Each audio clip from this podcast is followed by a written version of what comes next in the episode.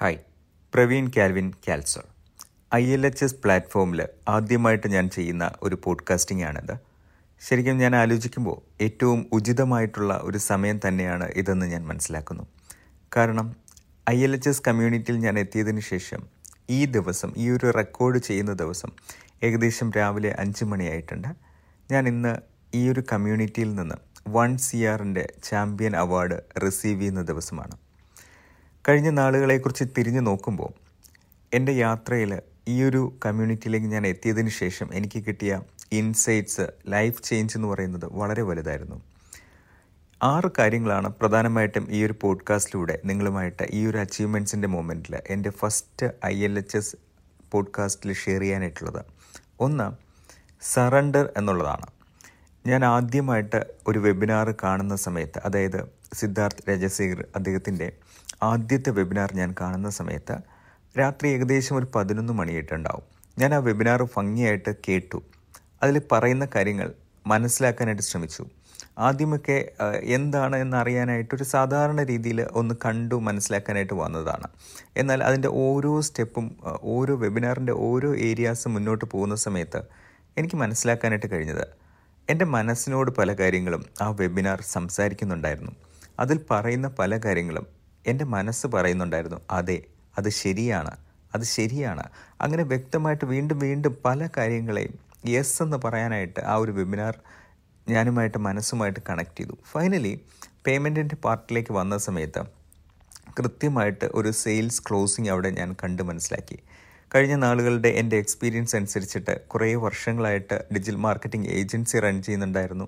അതിനുശേഷം ഓഫ്ലൈനായിട്ടുള്ള training programmes ചെയ്യുന്നുണ്ടായിരുന്നു. അപ്പോൾ സെയിൽസുമായിട്ടും സെയിൽസിന്റെ പ്രോസസ്സുമായിട്ടൊക്കെ കുറേ കാര്യങ്ങൾ ഇടപഴകിയിട്ടുണ്ട്. എന്നാൽ ഈ ഒരു വെബിനാർ ഒത്തിരി വ്യത്യാസമായിട്ട് എനിക്ക് മനസ്സിലാക്കാനായിട്ട് കഴിഞ്ഞു. അങ്ങനെ ഞാൻ ആ സമയത്ത് ഐ എൽ എച്ച് എസ് കമ്മ്യൂണിറ്റിയിലേക്ക് വരികയും വെബിനാറിലെ രജിസ്ട്രേഷൻസ് ചെയ്യുകയും ചെയ്തു. അതിനുശേഷം ഞാൻ ചെയ്തത് ആ സെയിം വെബിനാറിനെ ഒന്ന് സ്ക്രീൻ റെക്കോർഡ് ചെയ്തിട്ട് വീണ്ടും പ്ലേ ചെയ്യാനായിട്ട് ശ്രമിച്ചു. വീണ്ടും കേട്ട സമയത്ത് മനസ്സിലായി. അത് ജസ്റ്റ് ഒരു സാധാരണ രീതിയിൽ റാൻഡമായിട്ട് പറഞ്ഞു പോകുന്ന കണ്ടൻസ് അല്ല. വളരെ സ്ട്രക്ചേർഡായിട്ട് ഒരു വെബിനാർ സെല്ലിംഗ് ഫോർമുല അതിനകത്തുണ്ട് എന്നുള്ളത് ഒബ്സർവ് ചെയ്യാനായിട്ട് കഴിഞ്ഞു. അങ്ങനെ ആദ്യം ഞാൻ എടുത്ത ഡിസിഷൻ എന്ന് പറയുന്നത് സറണ്ടർ എന്നുള്ളതായിരുന്നു. സറണ്ടർ ചെയ്യുക എന്ന് പറയുമ്പോൾ പലപ്പോഴും നമ്മൾ ഒത്തിരി കാര്യങ്ങൾ നമ്മുടെ മനസ്സിലുണ്ടാവും നമ്മുടെ അറിവുകളിലുണ്ടാവും. ഈ സറണ്ടർ എന്നുള്ള പ്രോസസ്സിലാണ് നമ്മ നമ്മൾ അറിയാതെ പോലും നമുക്ക് അൺലേൺ ചെയ്യാനായിട്ട് കഴിയുക.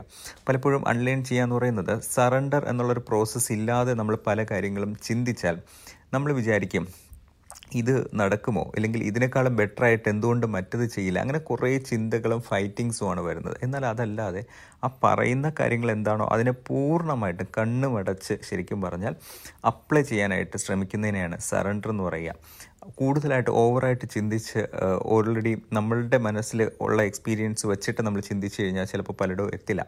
പക്ഷേ ഓൾറെഡി സക്സസ് ആയി നിൽക്കുന്ന ഒരാൾ അതായത് വളരെയധികം സക്സസ് ആയി നിൽക്കുന്ന ഒരാൾ അദ്ദേഹത്തിന്റെ സക്സസ് ജേണി പറയുമ്പോൾ നമ്മൾ സറണ്ടർ ആവണം. കാരണം അദ്ദേഹം പോയ വഴികളിലൂടെ പലതരത്തിലുള്ള പ്രശ്നങ്ങളും പരാജയങ്ങളും വന്നിട്ടുണ്ടാവും. അതിൽ നിന്നാണ് അദ്ദേഹം ഒരു അച്ചീവ്മെന്റിൽ എത്തിയത് ആ അച്ചീവ്മെന്റിൽ നിൽക്കുന്ന വ്യക്തി അദ്ദേഹത്തിന്റെ യാത്രയെക്കുറിച്ച് പറയുന്ന സമയത്തും അദ്ദേഹത്തിന്റെ ജേണി നമ്മുടെ ഫ്രണ്ടിലേക്ക് വെക്കുമ്പോൾ നമ്മൾ ബ്ലൈൻഡ്ലി അത് ഫോളോ ഫോളോ ചെയ്യുക എന്നുള്ളതാണ്.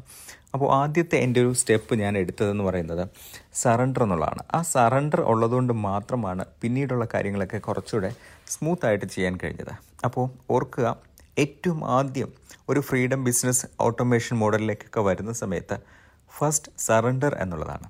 രണ്ട് ഫോക്കസ് എന്നുള്ളതാണ്.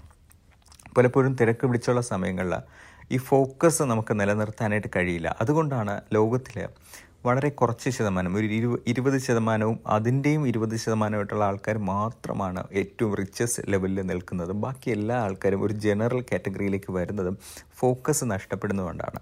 ഞാൻ എന്റെ ലൈഫിൽ ഈ ഒരു മെന്റർഷിപ്പിലേക്ക് ഞാൻ എത്തിയതിന് ശേഷം ഞാൻ ചെയ്ത ആദ്യത്തെ കാര്യം എന്ന് പറയുന്നത് ഫോക്കസിനായിട്ട് ഞാൻ ചെയ്തിരുന്ന ഏജൻസി വർക്കുകളുടെ ഓവർ ലോഡായിരുന്നു ഒത്തിരി വർക്ക് ഉണ്ടായിരുന്നു. കാരണം ഏറ്റവും ഒരു പ്രധാനപ്പെട്ട കാര്യം എന്ന് പറയുന്നത് നമ്മൾ ഏതെങ്കിലും ഒരു വർക്ക് അല്ലെങ്കിൽ ഒരു ഡിജിറ്റൽ മാർക്കറ്റിംഗ് പ്രോജക്റ്റ് പെർഫോം ചെയ്താൽ നന്നായിട്ട് നമ്മൾ ചെയ്താൽ പിന്നെ ഒരു കാരണം വെച്ചാലും ഈ കസ്റ്റമർ നമ്മളെ വിട്ടുപോകത്തില്ല കാരണം അവർക്ക് സെയിൽ വർദ്ധിപ്പിക്കാനാണ് നമ്മൾ സഹായിച്ചത്. അപ്പം വരുമാനം വർദ്ധിപ്പിക്കാൻ സഹായിക്കുന്ന ഒരു കമ്പനിയെ ഒരിക്കലും വിട്ടുപോകത്തില്ല അപ്പോൾ അതുകൊണ്ട് തന്നെ അങ്ങനെയുള്ള സെലക്റ്റീവ് കമ്പനികളിൽ ഒരു കമ്പനിയായിട്ട് കേരളത്തിൽ നിന്നിരുന്നതുകൊണ്ട് നിന്നിരുന്നത് കൊണ്ട് തന്നെ വർക്കുകൾ ഒത്തിരി ഉണ്ട് രാവിലെ നമ്മുടെ ഓഫീസിന് സ്റ്റാർട്ടിംഗ് ടൈം ഉണ്ടെങ്കിലും അതൊന്നുമല്ലാതെ ഏർലി മോർണിംഗ് മുതൽ നമുക്ക് ഫോൺ കോൾ വരും. രാത്രി വരെ ഒത്തിരി സമയം ഫോൺ കോൾസും ധാരാളം ബിസി ഷെഡ്യൂളാണ് ഞാൻ എന്നെ തന്നെ അനലൈസ് ചെയ്തു. കാരണം ഞാൻ ഇതിലേക്ക് സറണ്ടർ ചെയ്തിട്ട് പല കാര്യങ്ങളും പഠിക്കാനായിട്ട് ഇരിക്കുന്ന സമയത്ത് നമുക്ക് കോൺസെൻട്രേറ്റ് ചെയ്യാനായിട്ട് പലപ്പോഴും കഴിയില്ല. കാരണം ഒരു കാര്യം മനസ്സിൽ ചിന്തിച്ച് അതിനെ പരുവപ്പെടുത്തി വരുന്ന സമയത്ത്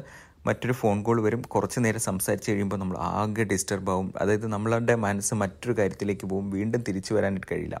അങ്ങനെ ഫോക്കസ് നിലനിർത്താൻ ഞാൻ ചെയ്തൊരു കാര്യം എന്ന് പറയുന്നത് എന്റെ മറ്റു ഡിസ്റ്റർബൻസ് എന്നിലേക്ക് വരുന്ന ഡിസ്റ്റർബൻസിനെ സ്റ്റെപ്പ് ബൈ സ്റ്റെപ്പായിട്ട് ഞാൻ സ്റ്റോപ്പ് ചെയ്യാനായിട്ട് മനഃപൂർവമായിട്ട് അതിൽ നിന്ന് മാറാനായിട്ട് ശ്രമിച്ചു എന്നുള്ളതാണ്. പ്രോജക്റ്റ് വർക്കുകൾ പുതുതായിട്ട് എടുക്കുന്ന പ്രോജക്റ്റ് വർക്കുകളെല്ലാം കുറേശ്ശെ കുറേശ്ശെ സ്റ്റോപ്പ് ചെയ്തു. എസിസ്റ്റിംഗ് വർക്കിനെ മാത്രം ഹാൻഡിൽ ചെയ്തു. അല്പ ദിവസം കൂടെ കഴിഞ്ഞിട്ട് എസിസ്റ്റിംഗ് ഉള്ള പ്രോജക്ട്സിനെയൊക്കെ മറ്റു കമ്പനികളുമായിട്ട് കണക്ട് ചെയ്തു. അതിനുശേഷം എന്റെ ഇൻകമിങ് ഫോൺസ് കോൺ ഫോൾ ഫോൺ കോൾസിനെ ഞാൻ എന്നിൽ നിന്ന് മാറ്റുവാനായിട്ട് ശ്രമിച്ചു. വരുന്ന ഫോൺ കോളെല്ലാം ഞങ്ങളുടെ ഒരു ഐ വി ആർ സിസ്റ്റത്തിലെ ഫോണിൽ വാട്സാപ്പിലേക്ക് കണക്ട് ചെയ്യുക എന്നുള്ളൊരു വോയിസ് മെസ്സേജ് വരുന്നുണ്ട്. അതിനുശേഷം വാട്സാപ്പിലാണ് വരുന്നത്. അങ്ങനെ വരുമ്പോൾ എനിക്ക് കിട്ടിയൊരു ഫ്രീഡം എന്ന് പറയുന്നത് ഞാൻ പഠിച്ചുകൊണ്ടിരിക്കുന്ന സമയത്തൊക്കെ എനിക്ക് ആ ഒരു പഠനത്തിന്റെ സമയം കഴിഞ്ഞിട്ട് എനിക്ക് വാട്സാപ്പ് നോക്കി റിപ്ലൈ ചെയ്താൽ മതി. അപ്പോൾ ഇമ്മീഡിയറ്റ് ആയിട്ടുള്ള കോൾസുകൾ എന്നിലേക്ക് ഡയറക്റ്റ് വരുന്നതിനെ ഒഴിവാക്കാൻ കഴിഞ്ഞു. അങ്ങനെയാണ് ഞാനൊരു ഫോക്കസിലേക്ക് വന്നത്. അപ്പോൾ മറ്റു ഡിസ്റ്റർബൻസുകളെ ഒഴിവാക്കുക എന്നുള്ളതാണ് ഫോക്കസിൽ ഏറ്റവും പ്രധാനം.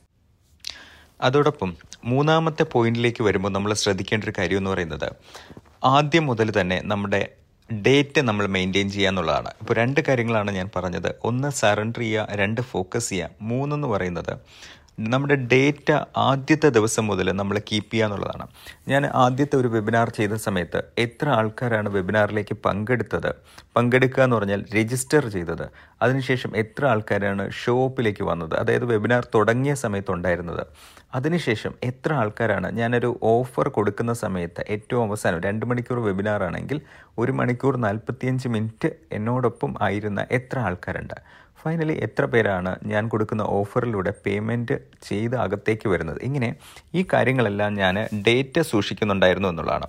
അപ്പോൾ ഏറ്റവും പ്രധാനമെന്ന് പറയുന്നത് നമ്മുടെ ഡേറ്റ ആദ്യത്തെ ദിവസം മുതൽ തന്നെ നമ്മൾ ഡേറ്റ സൂക്ഷിക്കുക. ഫേസ്ബുക്കിൽ അഡ്വർടൈസിങ് ചെയ്യുന്നുണ്ടെങ്കിൽ ആ സമയത്ത് എത്ര ലീഡ്സാണ് വരുന്നത് എത്ര ഇമ്പ്രഷനുണ്ട് എത്ര റീച്ച് ഉണ്ട് ഇങ്ങനെ നിങ്ങളാൽ കഴിയുന്ന എല്ലാ ഡേറ്റയും ഒന്നാമത്തെ ദിവസം മുതൽ സൂക്ഷിക്കുക. കാരണം നമ്മൾ ഒന്ന് രണ്ട് മാസം മുന്നോട്ട് കഴിയുമ്പോൾ നമുക്ക് തിരിഞ്ഞു നോക്കുമ്പോൾ നമ്മുടെ ഡേറ്റ് വെച്ചിട്ട് നമുക്ക് ഡിസിഷൻ എടുക്കാൻ പറ്റും. അതായത് നൂറ് പേരാണ് വെബിനാറിൽ വരുന്നതെങ്കിൽ അതിൽ ഇത്ര ആൾക്കാരായിരിക്കും രജിസ്ട്രേഷൻ എടുക്കുന്നത്.